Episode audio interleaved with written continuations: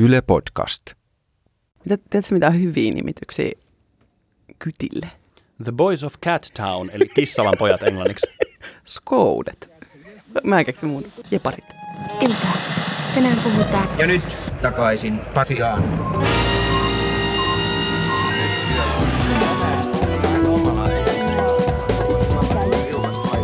Terveiset sinne luureihin. Sä kuuntelet takaisin Pasilaan podcastia, jossa me tarjoillaan sulle uutiset tuoreesti ja ymmärrettävästi. Tämä on kuule sitä niin sanottua itsehoitolääkettä uutisallergiaan. Mun nimeni on Toivo Haimi, Ja mä oon Marjukka Mattila. ja me laitetaan maailman tapahtumat järjestykseen. Sinäkin voit osallistua lähettämällä meille tekstiä, kuvaa, ääntä tai vaikka videota WhatsAppissa numeroon 044 421 4823. Tänään meidän aiheena on Uudenmaan maakunnan eristäminen muusta maailmasta ja puolustusvoimien mahdollinen rooli siinä. Lisäksi jutellaan pollareiden elämästä koronan aikaan. Ja loppuun otetaan tietty vielä katsaus muihinkin uutisiin, sillä mitä olisikaan hyvä podcast ilman tiukkaan pakattua tietopakettia? Tai kahta ärsyttävää uutisjuontajaa. Kuten me edellisessä jaksossa jo kerrottiin, niin hallitus on siis jo pidemmän aikaa kaavailut Uudenmaan alueen eristämistä muusta Suomesta. Ja nyt se sitten tapahtuu, eli heti kun eduskunta saa asiasta päätöksen aikaan. Hallitus piti tästä aiheesta tiekkarin eli tiedotustilaisuuden eilen keskiviikkona myöhään illalla. Eli tilanne on siis niin sanotusti perkelöitynyt ja Uusimaa eristetään huomisesta perjantaista lähtien ainakin huhtikuun 19. päivään saakka. Uusimaa tarkoittaa siis pääkaupunkiseutua ja sen ympärillä olevia kuntia. Tältä alueelta kielletään siis kaikki sellainen liikenne sisään ja ulos, mikä ei ole välttämätöntä, eli vapaa-ajan matkustaminen uudelle maalle ja Uudeltamaalta pois kielletään. Tämä eristäminen johtuu siitä, että Uudellamaalla on suurin osa Suomen koronatartunnoista, mutta myös parhaat mahdollisuudet hoitaa niitä sairastuneita. Nyt on riskinä siis se, että jos tartunnat kulkeutuu Uudeltamaalta muualle Suomeen, niin niitä on paljon vaikeampi hoitaa ja hoitopaikkoja on myös vähemmän. Tämä eristäminen on kuitenkin helpommin sanottu kuin tehty. Ää, hallitus on kuitenkin nyt saanut aikaiseksi esityksen, jonka eduskunta käsittelee niin asappina kuin mahdollista. Siihen liittyy kuitenkin yhtä sun toista kimuranttia. Niin just, koska sehän on ihmisten liikkumisen vapauden rajoittamista aika sellaisella rajulla kouralla ja meillähän Suomessa liikkumisen vapaus on kirjattuna ihan perustuslakiin asti. Just näin. Lisäksi se voi aiheuttaa ihan käytännönkin pulmia, koska Uudeltamaalta on kymmeniä teitä ulos ja sisään, eikä poliisilla välttämättä riitä resurssit kaikkien niiden valvontaan. Mistä tulikin mieleen, että silloin kun minä olin armeijassa... Kaikki, kaikki jutut alkaa aina todella hyvin, jos ne alkaa että silloin, kun minä olin armeijassa. Eikö, eikö tämä, tämä on oikeasti tärkeää. Ää, Silloin kun mä olin armeijassa, niin varusmiehillä oli virka-apupäivystysvuorot. Se tarkoittaa sitä, että ei pääse viikonloppuna lomille, vaan pitää kököttää kasarmilla kaikki varusteet pakattuna ja valmiina lähtemään liikkeelle, jos joku toinen viranomainen pyytää puolustusvoimilta virka-apua. Mä en ole siis käynyt inttiin, niin mulla ei ole oikeasti mitään haju näistä asioista. Niin mitä tämä tarkoittaa käytännössä siis? Ää, no se tarkoittaa sitä, että jos vaikka joku esimerkiksi joku lenkkeilijä tai marjanpoimija eksyy, eikä pelastuslaitoksella riitä henkilökunta eikä helikopterit sitä etsimään, niin silloin varusmiehiä laitetaan sinne mehtään löytämään se korpeen kadonnut kansalainen. Tämä kuulostaa jopa semmoiselta seikkailuhenkiseltä. Joudutko silloin itse ikinä noihin hommiin? No, no en. Kasarmilla tuli silti palloiltua oottamassa, että jospa tällainen käsky tulisi. Mutta sellaiset ihmiset, jotka tällä hetkellä ovat intissä, niin voi saada vähän erilaisen virkaapupyynnön, jos pilliin niin sanotusti vihelletään. Nimittäin poliisi voi pyytää puolustusvoimilta virka-apua tähän Uudenmaan eristämiseen ja teidän valvontaan. Okei, äh, mä vähän niin kuin mietin tätä, että miten tämä käytännössä sitten onnistuu. Eli, eli onko tässä nyt sellainen leffoista tuttu, että armeija tulee tien varsilla, varsille jossain Panzerwageneissa valvomaan sitten kurjan järjestystä vai miten se homma menee? Mä mietin samaa ja siksi mä soitinkin eilen puolustusvoimien viestintäjohtaja Eversti Torsti Astreenille kysyäkseni asiaa. Tämä Eversti Astreen kertoi, että mikäli virka-apupyyntö tulisi, niin silti siviiliviranomainen olisi vastuussa siitä hommasta ja puolustusvoimat ainoastaan antaisi tarvittavaa jeesiä, joko ihmisiä tai sitten kalustoa tai molempia. Tämä valmiuslaki, mikä nyt on voimassa, niin se ei itsessään muuta puolustusvoimien toimintaa tai armeijan käymistä, mutta virka-apupyynnöt kyllä varmasti lisääntyy. Ja tälleen Eversti Astreen itse sen muotoili. tärkein mun mielestä on se näissä asioissa, että apua, apua pyytävälle apua annettakoon. Se on oikeastaan tärkein, tärkein viesti näissä asioissa. Ja, tuota, ja se, että se toinen tärkeä viesti on se, että se, joka pyytää virka-apua, niin tuota, se määrittää, määrittää sen tehtävän ja sitten virkavun antaja niin määrittää ne resurssit ja, ja Se- mahdolliset joukot tai kaluston tai osaamisen, mitä siinä virkavussa tehdään ja siellä on selkeä yhteistoiminta, mutta kuitenkin virkavun pyytäjä on se, joka on johtovastuussa. Ja mitä varusmiehiin tulee, niin hommat jatkuu aivan normaalisesti varuskunnissa. Koulutus jatkuu niin kuin on tarkoitettukin, paitsi että lomat on saattanut niin sanotusti palaa. Eli viikonloppuvapaille ei kaikilla kurkkusalaatti kansalaisilla ainakaan hetkeen ole asiaa. Ja lisäksi lomiaan kasarmilla viettävät varusmiehet saa puolustusministeri Antti Kaikkosen mukaan 13,5 euron ylimääräisen ruokarahan. Aivan, okei. Okay. Mutta miten sitten ne, jotka on jo Intin käyneet, eli vaikka kymmenen vuotta sitten tuli Inti ö, käytyä, niin mites nämä? Eli, eli mä puhun nyt niistä reserviläisistä. Tässä on ollut jonkinlaista hässäkkää nyt uutisoinnista siitä, että onko armeijalla nyt suunnitelmissa kutsuu palvelukseen näitä reserviläisiä vai ei. Joo, tästä on ollut liikenteessä vähän hämmästä tietoa, eli ä, puolustusvoimat eli valtion pyssyyhtiö ehti esimerkiksi Twitterissä jo ilmoittamaan, että valmistaudumme reserviläisten palvelukseen kutsumiseen.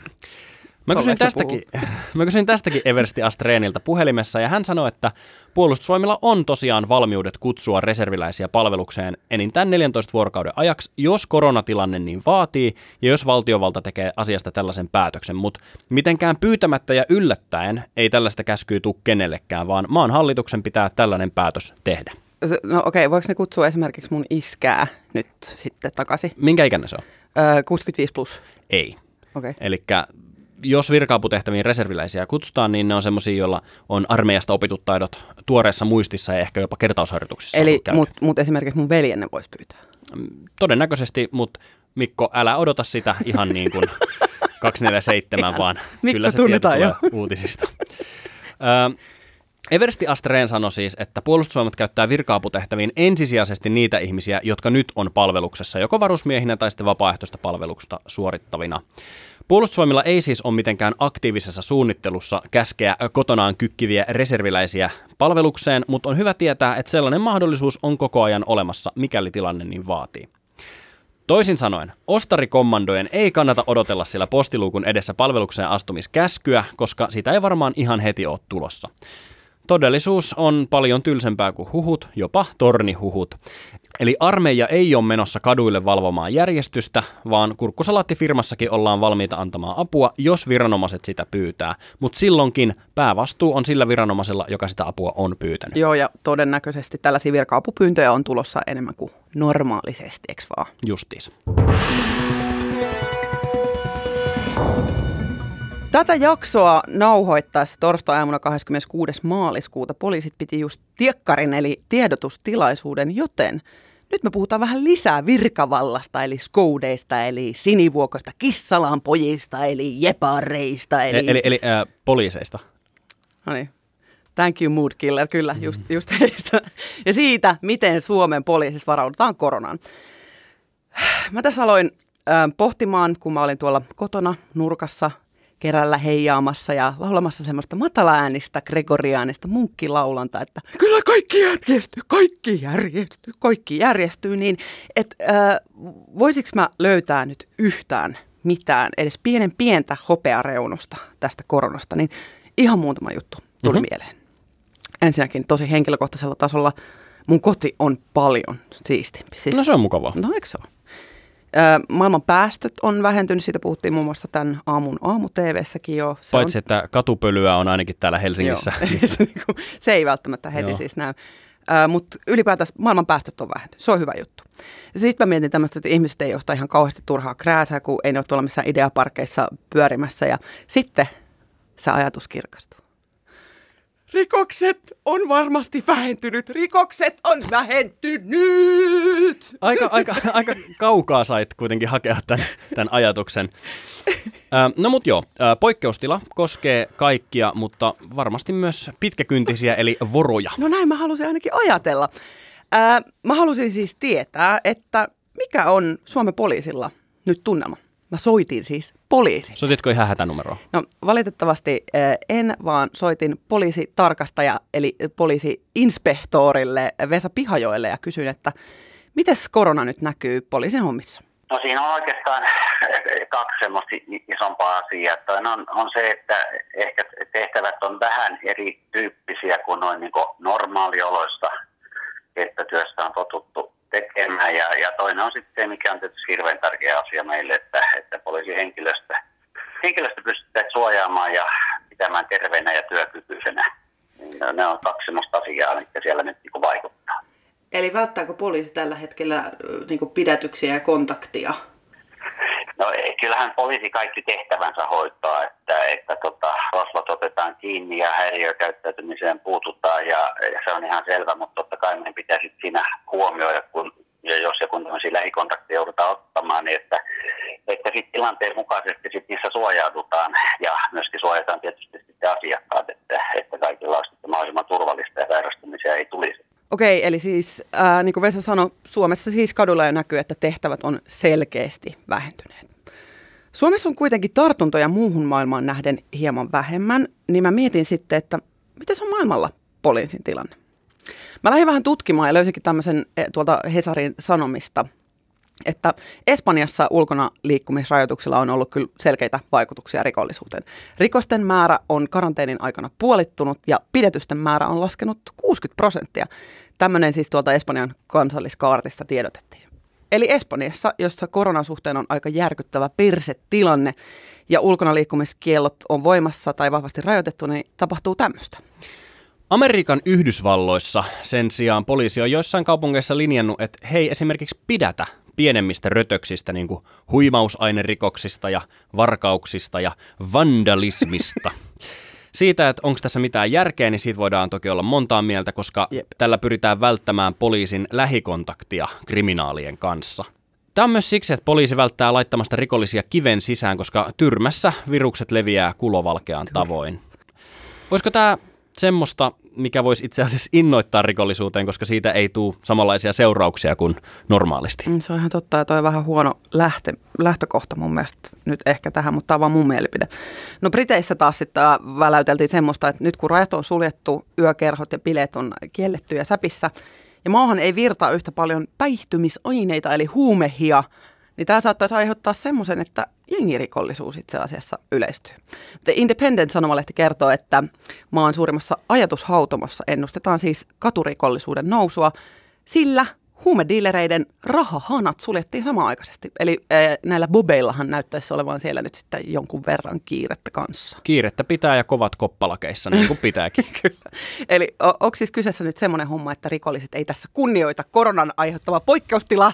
Mitä? Siis, siis Marjukka, väitätkö sä nyt Yle Uutisten podcastissa vakavalla naamalla, että rikolliset eivät kunnioita lakia? Kyllä! Hyvät kansalaiset, kuulitte sen täältä ensimmäisenä. Rikolliset eivät noudata lakia.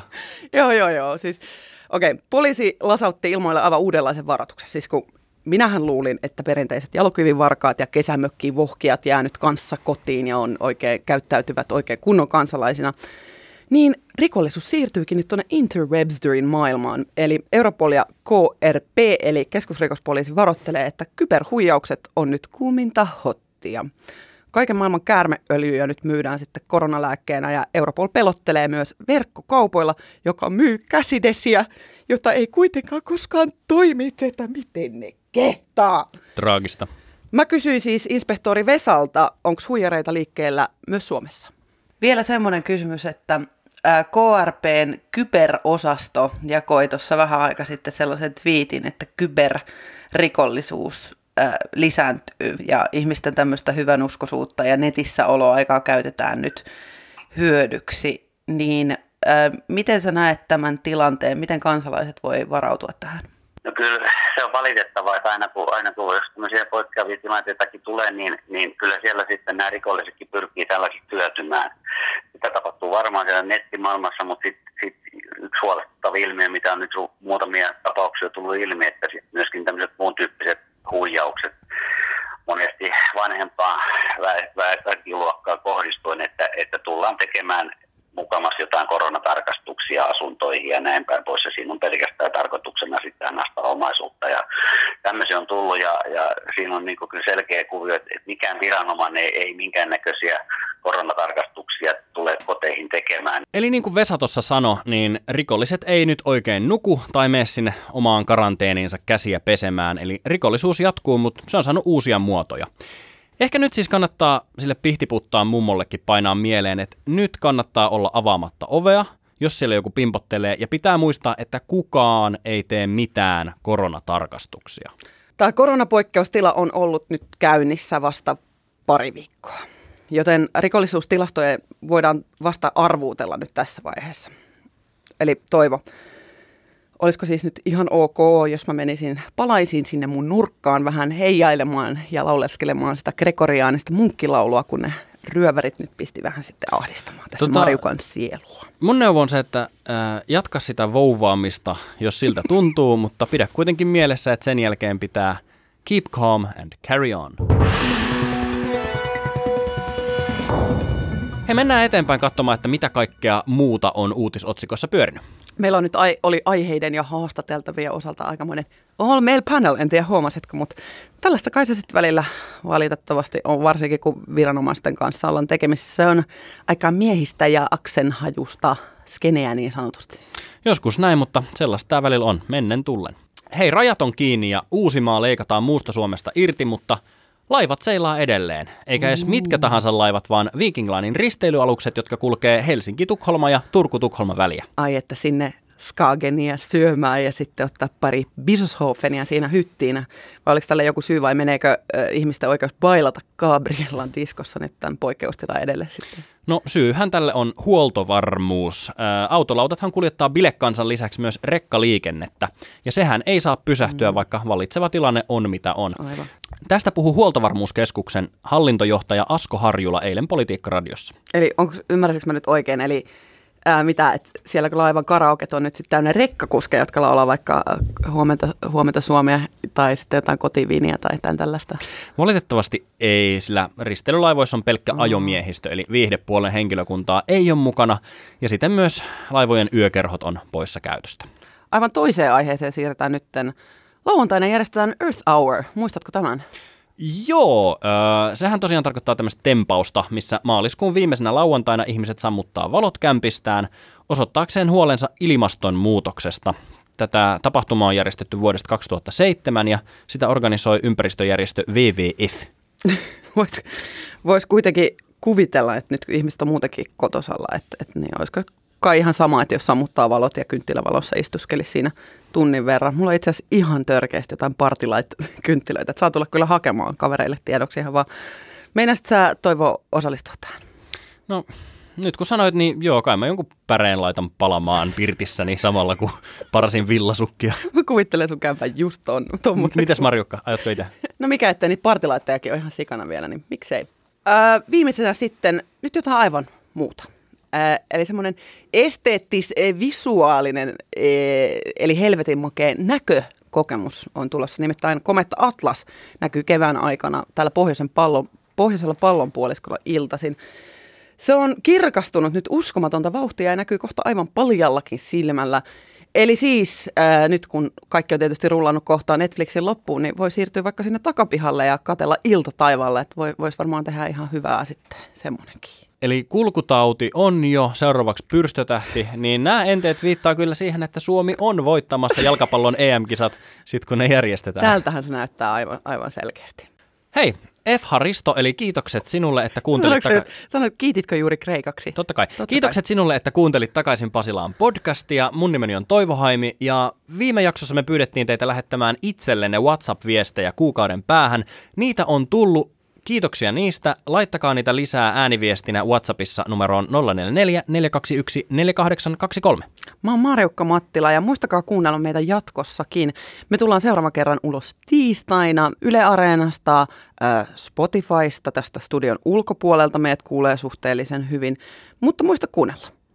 Ja koska sinulla on nyt aikaa, niin seuraa meitä sosiaalisessa mediassa at Marjukka Vilhelmiina ja at Toivo Haimi. Muistakaa pysyä kotona, älkää lähtekö seurailemaan Toivoa kadulla. Moikku! Heippa! Niin, hyvät kunkilijat, minkä opimme tästä?